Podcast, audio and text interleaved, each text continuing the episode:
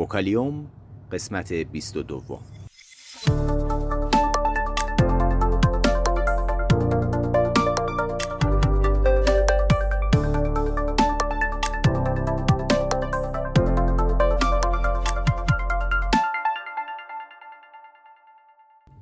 صدای ما را از آسمان نمای گنبد مینا در منطقه فرهنگی گردشگری عباس آباد تهران میشنوید.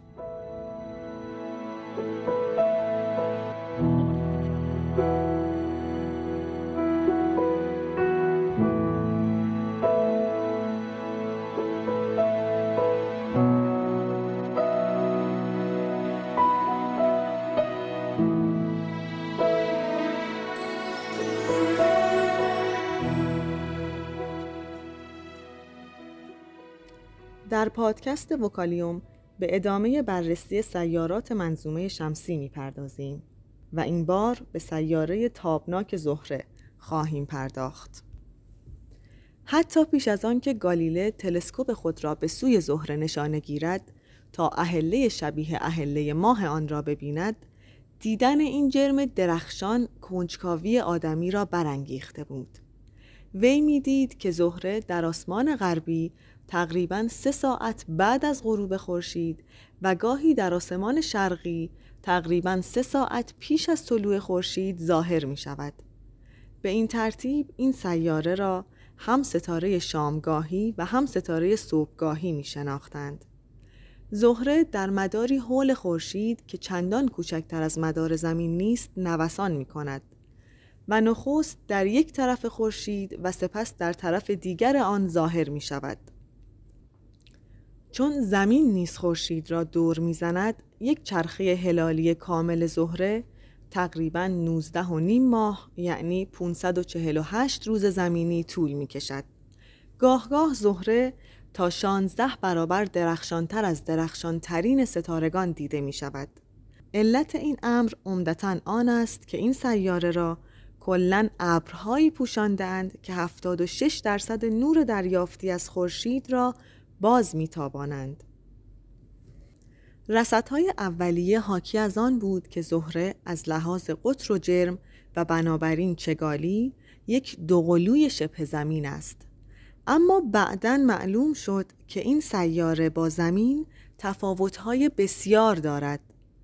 ابری که زهره را پوشانده چندان متراکم است که سطح آن هرگز دیده نشده است.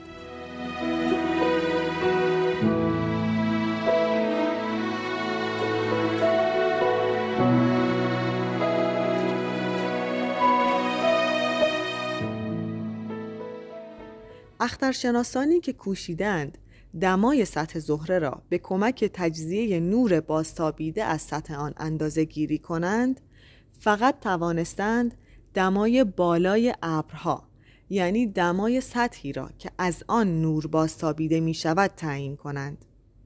فقط وقتی در سالهای 1950 اخترشناسی رادیویی به صحنه آمد اندازهگیری تابش از نقاطی نزدیکتر به سطح بر حسب طول موجهای رادیویی میسر شد و دماهایی از مرتبه 600 کلوین یعنی 327 درجه سانتیگراد ثبت شد. با این کشف دیدن زهره به صورت بیابانی داغ که دمای آن برای ذوب سرب کافی است آغاز شد. در اینجا باید به دو سوال دیگر پاسخ دهیم. چرا سطح زهره اینقدر داغ است و چرا جرم جو زهره 90 برابر جو زمین است؟ اکنون معلوم شده است که دمای زهره تقریبا در روز و شب یکسان است و گستره تفاوت آن میان 430 درجه سانتیگراد و 480 درجه سانتیگراد در نوسان است. این دمای زیاد ارتباطی به تابش مستقیم خورشید ندارد زیرا ابرهای زهره 76 درصد انرژی تابشی خورشید را باز میتابانند. بنابراین آن مقدار از انرژی که از خورشید به سطح زهره می‌رسد کمتر از انرژی دریافتی سطح زمین از خورشید است. این دمای زیاد سطح زهره را به کربن دی اکسید و بخار آب موجود در جو این سیاره نسبت می دهند. این مواد مرکب گرمایی را که از سطح این سیاره میتابد جذب می کنند. این اثر همان اثری است که در هوای سرد برای حفظ دمای بیشتر در گلخانه ها از آن بهره می‌گیرند و از این رو آن را اثر گلخانه ای می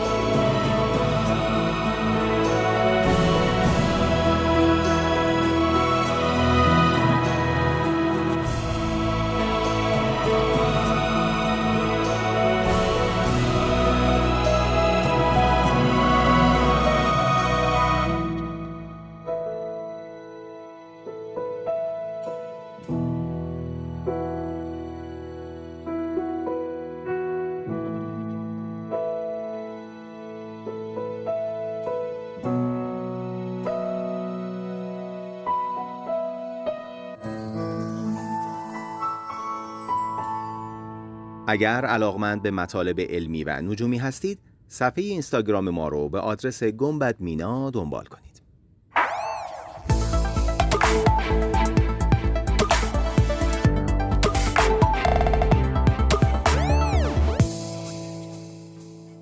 وکالیوم.